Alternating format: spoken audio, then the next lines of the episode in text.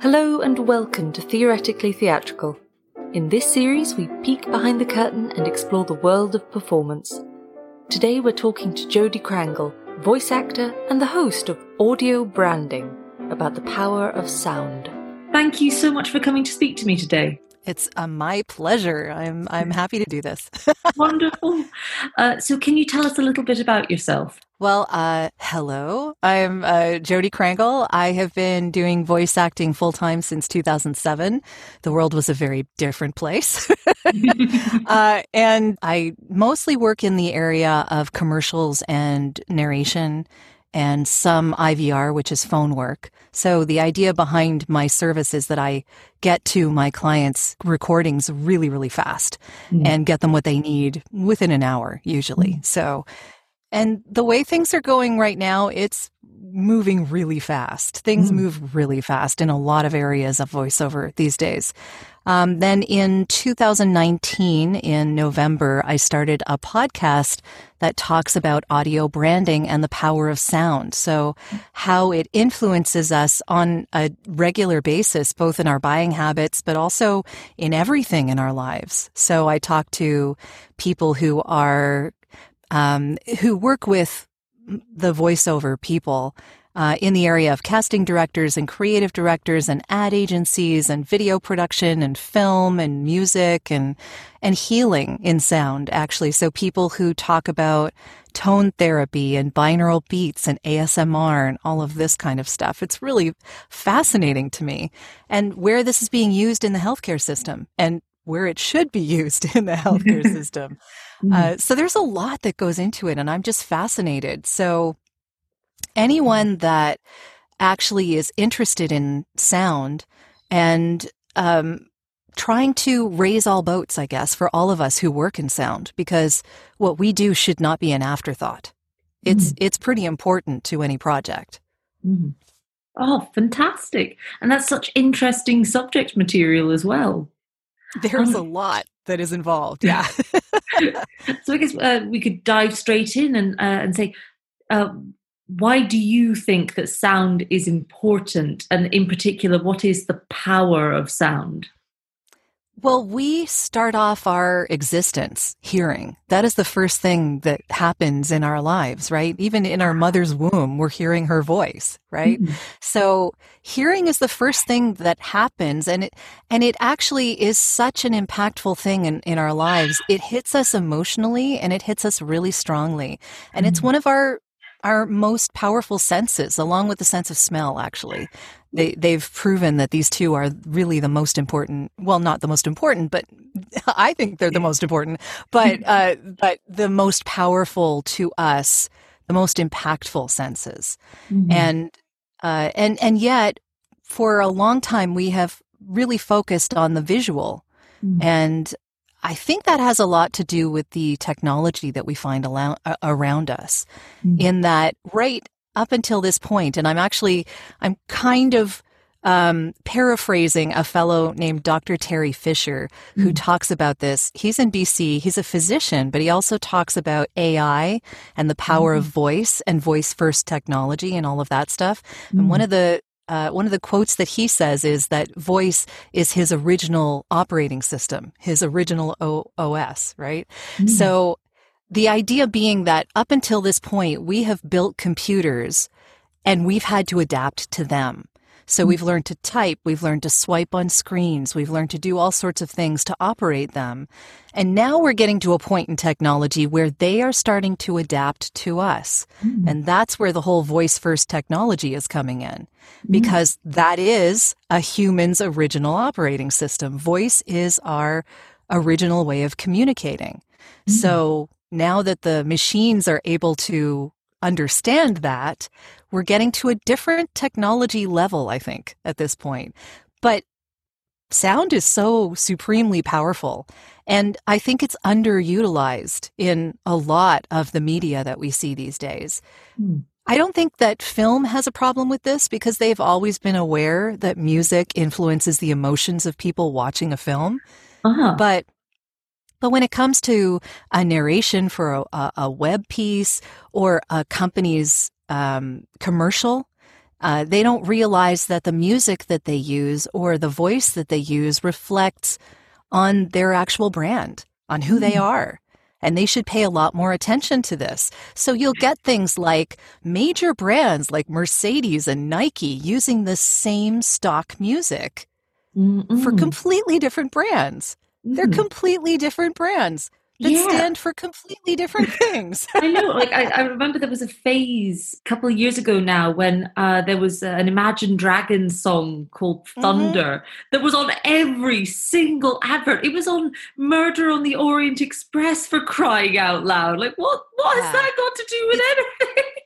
It's crazy. And and the thing about that that I don't think people realize is that you are borrowing from the understanding the audience has of Imagine Dragons, right? Mhm. So you're you're getting that audience's experience of who Imagine Dragon is as well as what's whatever it's being put on.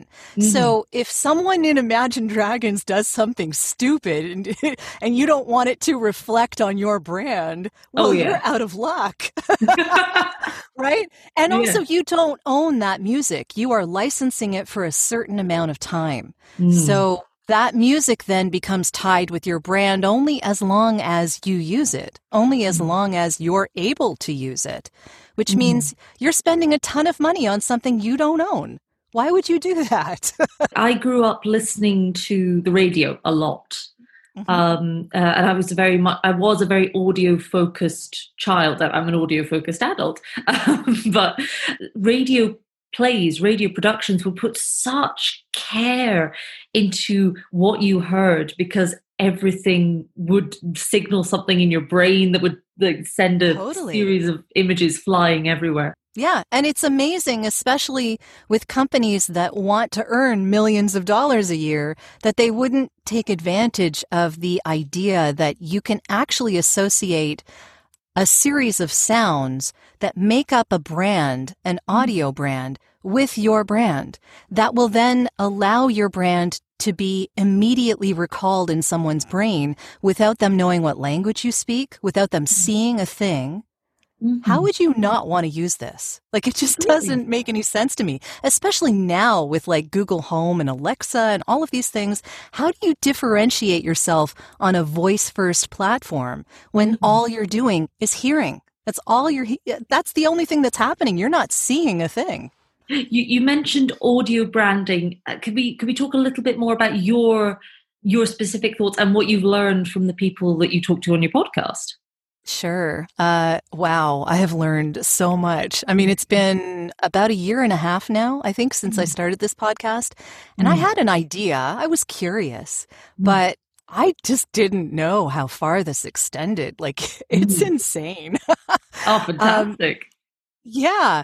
Uh, you know, to the point of film and music, uh, Mhm. uh, and music and film, if you just change the music on a trailer, it Mhm. becomes a comedy rather than a horror or a horror rather than a comedy, right? Like Uh-huh.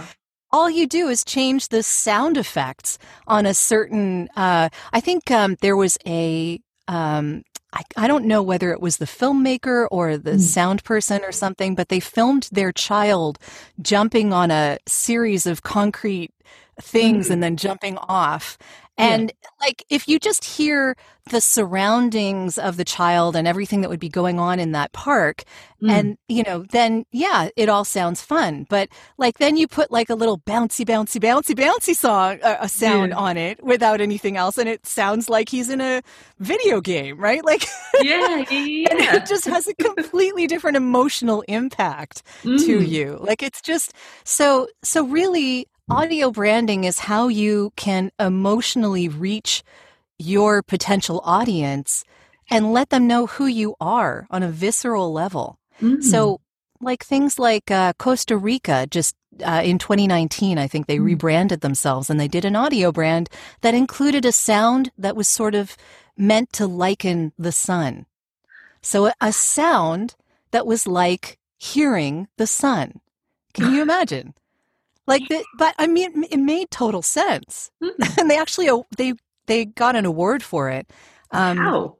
in uh every year the International Sound Awards, which are put out put on by the Audio Branding Academy in Hamburg, Germany, mm-hmm. they do this uh, this sound award every year, and mm-hmm. this was one of the things that that was given an award because it was just so. Uh, at the time, it was kind of groundbreaking because you know an audio brand that took a a, a visual piece mm-hmm. of your imagination, basically, mm-hmm. and made it into sound and incorporated it into a larger audio branding strategy. And it just makes so much sense if you can reach people that deeply and, and that powerfully and that quickly mm-hmm. with something that's so brilliantly identifies who you are as a brand. It mm-hmm. just like it's it's the next wave of where we should be going with this and we should have been doing this 20 years ago what's happening now is that people like um, intel and mcdonald's are all cashing out on all of this stuff because their audio brand mm. um, from either a sonic logo or from a jingle originally mm. started 30 years ago you know, mm. 20, 30 years ago. And now they're cashing in on that. They're getting the benefits of that now. So if someone is not using an audio brand consistently, regularly, and the same one so that people will remember it, mm. you're missing out. And you need to start now because you're really going to get the best benefits of this 20 years from now. mm. Oh, yeah. It's amazing what the, how much it sticks in your head. There was um when I was when I was little, uh, there was um there was an insurance company, um and I I, I can't remember. I can't, I can't remember the, the exact name of it. I think it was called it was called Hastings Insurance, but I mm-hmm. still remember the end song that ended that thing because that was it. It was, it, it was literally this little guy singing their phone number, and I yes, still remember yeah. it. what yeah. the heck? Yeah. Why, why is that still amazing. in there? Yeah. There, there's a Cheers episode. I don't know if you ever watched Cheers. Oh um, no! again, a pretty old series, but mm. you know, before the the use of the cell phone and all of that stuff, like it yeah. was earlier than that. So you didn't see a lot of tech there, but they had this show where uh, this particular episode where this guy came in doing jingles for ads, and he was going to make a jingle for for Cheers, mm-hmm. and the jingle was I think it was like Old McDonald was the tune, right? Yeah, but it was like. But he was just like saying all these things about Cheers. And yeah. then you know, and and and Rebecca chased him out of the bar because he was unoriginal. Oh. But she asked someone like just after he'd left, "Oh, you know, like who's going to understand that?" You know, or, or mm. whatever. And the guy like recited everything that was in that mm. that ad for her because like he he knew the song, right? Yeah. So everything that was in the song he remembered, and she went chasing after the ad guy because. That works right mm. so like it's just it's one of those really weird things where our memory is so tied into what we hear and if you see and you hear something regularly consistently over time at the same time then eventually you won't need to see anything all mm-hmm. you'll need to do is remember the tune or hear the sound and you'll know exactly who it is like mm-hmm. who doesn't know the netflix but um right? Oh, like, yeah. you know that, right? Uh-huh. like it's just and it's you don't need to see anything you just know it i i didn't even accurately represent that sound and you knew what i was talking about mm-hmm.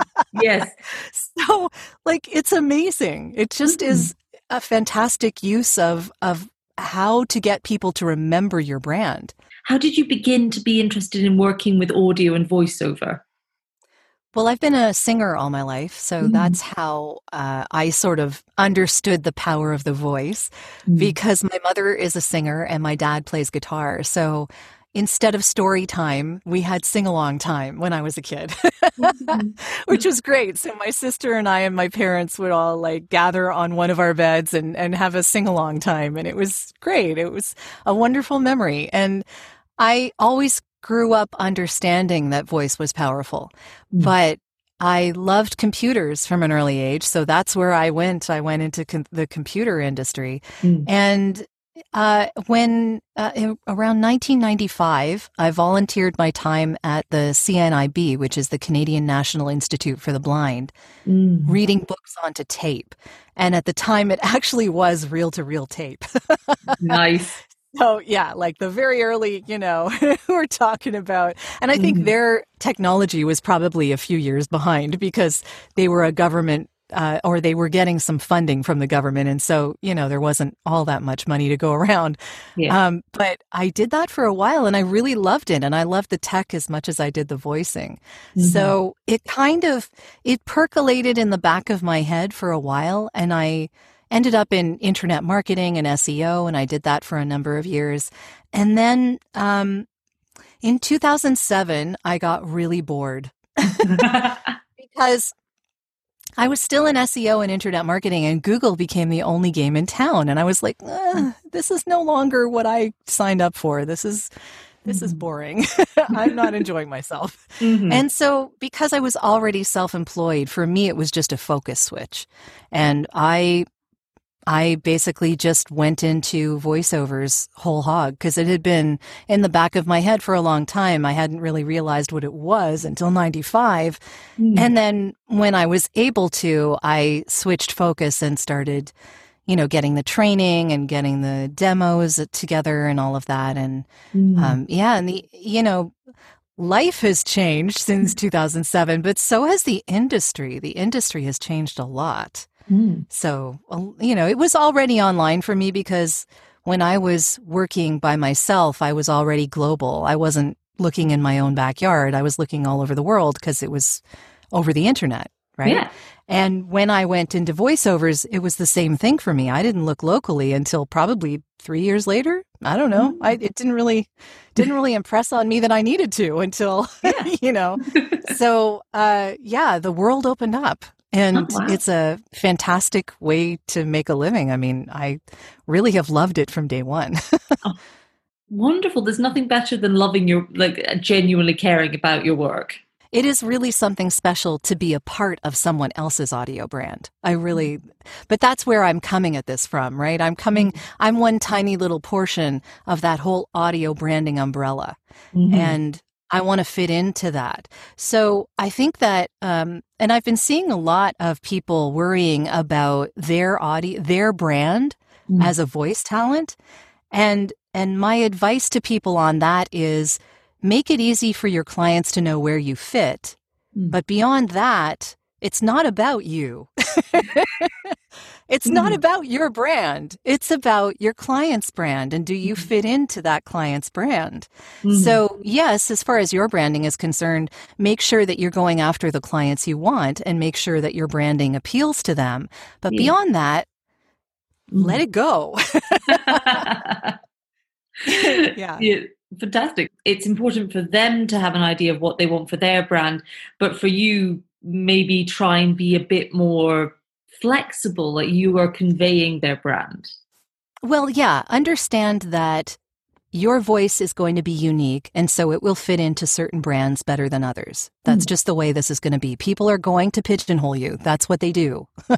We do that all all day every day. Every human does this. Mm-hmm. If you make it easy for them to know where you fit in and you make it easy for you to know which jobs you want, Mm. And there's a nice little mixture in the Venn diagram in the middle there that that will get you the jobs that you can be the most effective on and that you will enjoy the most. Mm-hmm. So if you can if you can gear your career towards those things and mm-hmm. be easy to hire, that's the way to go. Oh, fantastic. That's that's great advice. Um, you mentioned uh, your your roots as a singer, with your parents being mm-hmm. singers. Was that important to the way you think about performing? Oh, definitely. Yeah. When I came at this, it was through music. It wasn't through acting. I had to mm-hmm. learn the acting. and that comes with time and it comes with experience. And, mm-hmm. and everything that you act is colored by everything you've experienced in your life. Mm. So, uh, first of all, I would say to people who want to get into this, whether or not you have the acting chops, you can learn that. That mm-hmm. can be learned. but mm. your life experience, no matter what it was you did, like if you were flipping burgers at McDonald's, you mm. saw a lot, believe me. Mm. so even if that was the job that you're coming at this from, all that experience goes into what you become as a voice actor. Mm-hmm. So my musical experience informed my acting experience as a voice actor. Mm. And I hear the notes and beats in a script. That mm-hmm. just impresses on me what the important parts of the script are and how to make it dynamic and interesting to listen to without being sing songy, which, which is what they sort of guard you against doing when you act. yeah, of course. Yeah.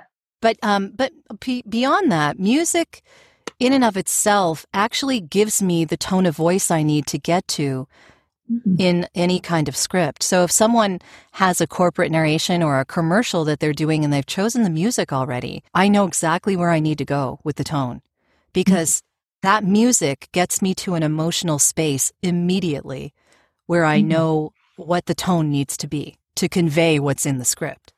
Fantastic. That is so handy.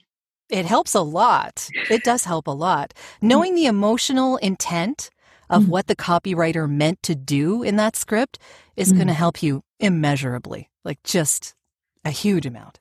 Amazing. So if, if somebody was putting together a commercial or uh, a piece of narration, would you recommend that they they have at least some music for their performer to listen to? I think it's a good idea. I know it doesn't mm. always happen, and it, it may not always be able to happen because mm. a lot of these things are done by committee. So mm. it's yeah. written by one guy, and then it goes through legal, and five other people look through it. And, you know, then finally the mm-hmm. copywriter gets it back and can, like, make it sound human again. and yeah. then, you know, and then three people have to choose what music they like from the five spots that uh, the audio engineer or producer managed to get for them you know and then they they finally may have chosen something and then it'll change at the last minute. Like because you know so so these things they they all uh, it's a very dynamic industry and it moves really fast. So I understand that that isn't always possible. But mm-hmm. in some cases, the audio engineer or the producer or even the copywriter has a bit of music in mind. Mm-hmm. And and that music emotionally informs where that commercial or corporate narration will be taken, the, the resonance that they want it to have with the audience. And that's really the important part because if you aren't emotionally reaching people through whatever audio you're putting out there, you're not doing what it's meant to do. Mm-hmm. So figure out what emotion you want, get some kind of music that reflects that emotion, and mm. hopefully reflects who your brand is. And then you you really have something. Fantastic. What you were saying about uh, it being written by committee, it reminds me of a story from uh, Peter Barkworth, who is a well-known actor. I don't want to say how many years back because I, I would be wrong, um, but That's okay. he has he has a wonderful book. It was my first ever book about any kind of performance or acting. It's called and it's called About Acting. And there's a story in that where he talks about working for commercials.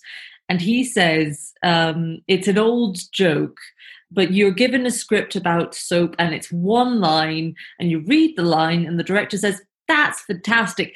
Ah, but we've we've got a note from the sound engineer, and he thinks you really have to hit the word is. So you say the sentence again, emphasizing is. Then somebody else comes in and goes, "Oh, um, the the the company wants you to really emphasize the word soap. That's so important to them."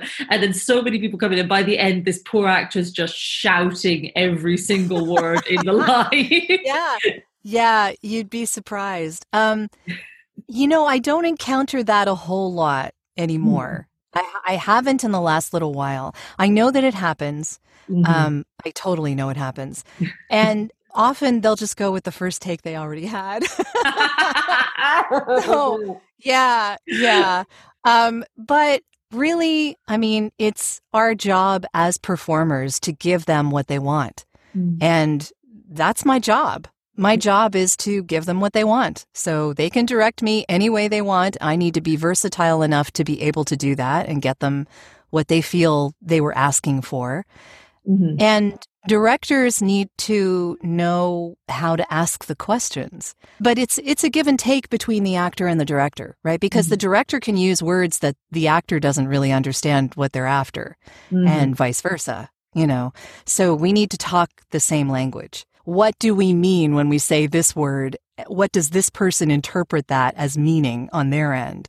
It's kind of a, a guessing and gut feeling game as well because mm-hmm. um, you know and and knowing how to translate that into your voice so knowing your instrument is really important can you tell us a bit more about what it's like performing for commercials and corporate narration and all the other wonderful myriad of things you do well it is still acting if you are speaking a script or performing a script first of all you can't sound like you're reading that cannot be a thing at mm-hmm. all and uh, secondly, you you really need to be aware of the meaning of what you're saying, mm-hmm. so that you can understand again what the emotional impact is supposed to be. You can mm-hmm. get a lot of hints on what that is from the words in the script. The copywriter has given it to you all there, and you can figure out how um, formal or informal it's going to be by the use of contractions or that they didn't use contractions. There's mm-hmm. all sorts of little hints in the script that will give you what you need to be able to interpret this. Mm-hmm. But at the same time, I'm in a five five by four sound treated booth. Mm-hmm. I'm looking at a screen. Uh, I'm basically in a padded room with a microphone in my face and headphones on. And when I record, actually, if I'm not in a session with a client, I never use my headphones because that that takes away some of the extra resonance in my head, mm-hmm. which mm. makes me sound more real. Mm-hmm. Mm-hmm. You know, you, if you're listening to yourself, it's kind of like walking by a mirror in someone else's house. Can you resist looking at yourself in that mirror? No, nope. you can't. no one can. Nope. so, yeah. So if you have the option, don't listen to yourself in your headphones. Just don't mm do it. When you're performing a script, just perform the script. You'll know on the screen if it's recording by the wave file. You'll know it's recording. You don't need to actually hear it while it's happening. Mm-hmm. And you'll sound more real. Mm-hmm. Because ultimately, you are hoping to be a real person speaking these words to mm-hmm. another real person. It's meant to be a dialogue, even if there's no one else there. So that is a lot of theater of the mind, and that's acting. All of it is acting. Sometimes you can really you can really tell when somebody's gone from, I'd say, a conversation, and then they go either they've got to read something very specific for an advert, and suddenly all of the naturalness in their voice disappears. yeah, yeah. Well, that's kind of why I say that people who come at this from radio really do need coaching. I mean, we all need coaching. Everyone needs coaching before you get into voiceover. That's just, that's the way you need to approach this because you just don't know what you don't know. And you mm-hmm. need someone who's in the business to tell you what sells and what will be competitive because mm-hmm. otherwise you're just not going to know and you're going to beat your head against a wall for years. mm-hmm. Mm-hmm. Uh, but, but Radio DJs in particular need help with this because they're used to speaking to the masses and not necessarily paying attention to the words in the script because they don't get paid extra to say those words, hmm. right? They are just given a script and said, here, this client paid for this spot on this uh, show, read it, you know? Mm-hmm. And mm-hmm. it's not really, I mean, they may even record it separately, but but they don't have any training and they're not getting paid for this. So why worry about it, right? They're just yeah. speaking the words. Uh, yeah. you will occasionally get a DJ who will actually read the script as if they are talking to the same people they talk to when they're doing their show. Mm-hmm. And that can work because it's the same deal you get with podcasters or mm. with video uh, people who are actually talking about a particular product that they use or that the product sent them a sample of and they got to try it out, right? Yeah, yeah. Like this is, these are like real person testimonials. And in that case, it can work really well. Mm. But if you're just reading a script, I don't blame the radio people for sounding like they're reading a script because no one asked them to get any training. No one asked them to, they're not paying them extra for this. I'm willing to bet they got that mm, maybe five minutes before they had to read that at yeah, max. Yeah. Yeah, in a lot of in a lot of cases, I'm sure they're just handed the script and said, "Okay, this goes on next." ah, okay, you know. yeah, yeah, or it's like a last minute thing at the end of the day when they're about to head home. Like, yeah, oh, you're about to. Oh, just one more thing. All right, yeah. Columbo, chill. yeah, yeah. Like, in a lot of times they will actually record these separately and then add them into the show, but who knows when they're recording it, right? Mm-hmm. and as you say, they probably didn't have that long to look at the script, and mm-hmm. they don't really have the training for it. Like, it's not. That's not. You know, they're they're being their DJ self. That's basically what the ad person wanted, yeah. really, because they're lending their celebrity to that that spot, right? Mm-hmm. But it's so yeah. interesting to listen to the difference between a radio DJ and the radio announcer. And you can mm-hmm. really tell that announcer this is their job, this is the sea they swim swim in. That you could give them the most ridiculous sounding news headline or title, they don't care they got it. Sure. Yeah. And and that is definitely a skill. There's you know, there's a lot that goes into that. From your perspective, do you have any any advice for anybody who might be wanting to start looking in your area of work? Well, like I said, coaching is number one because mm-hmm. that coach isn't just going to get you where you're competitive, but they'll also tell you when you're ready for a demo. Because believe me, these demos are not cheap and you do not want to invest in one before you're ready to be competitive because mm. then it's a waste of money. It's a digital doorstop, right? like, what do you want that for? so, so yeah, make sure that you get you get with a coach. Uh, and again, these days you can coach with anyone around the world because mm. we're all on Zoom. so it's pretty easy to to really connect with anyone you might want to connect with. I would say go to um, there's a, a website called uh, VoiceOver Extra, and it's XTRA. So mm-hmm. VoiceOver Extra, XTRA.com. Mm-hmm. They have a ton of information there, a lot of free services, a lot of workshops that are maybe 50 bucks. You can either buy the workshop, you might get into a, a group setting workout group or something like that. There's mm-hmm. also something called Gravy for the Brain which sounds really, really strange. They are based in the UK, but they have uh, offices all over the world. Hugh Edwards is is one of the major guys, and he is a video game um, uh, guy. Does a lot of stuff in video games, but he's done all sorts of work. And mm. Peter Dickson um, is, uh, I mean, he's been in the UK voiceover world for I don't know a long, long, long time. Mm-hmm. Um, uh, he's been in uh, video games. He did the uh, the voice of the London 2012 Olympic Games. Wow, volleyball. I think that was interesting. Um, but but yeah, he's done a ton of stuff. They have a mm. regular membership mm. that is a certain amount per month, but it's well worth it if you're looking for an idea of what steps to take to get to the point where you're competitive. Wonderful. I'll pop links uh, to those in the description. And I will also put links uh, to your lovely podcast and your website because I, well, thank you. Genu- genuinely, I, I think that everyone should go and, and listen to uh, listen to your work because it's it's really insightful, uh, and I'm, it's been an absolute pleasure to speak to you. Thank you so much. Well, thank you so much for having me here. This has been a lot of fun. so glad. Thank you so much for listening. If you want to suggest or submit a short story or a subject you'd like us to cover, then contact us through our Facebook page or Twitter and subscribe if you would like to hear more. This has been a Yorick Radio production.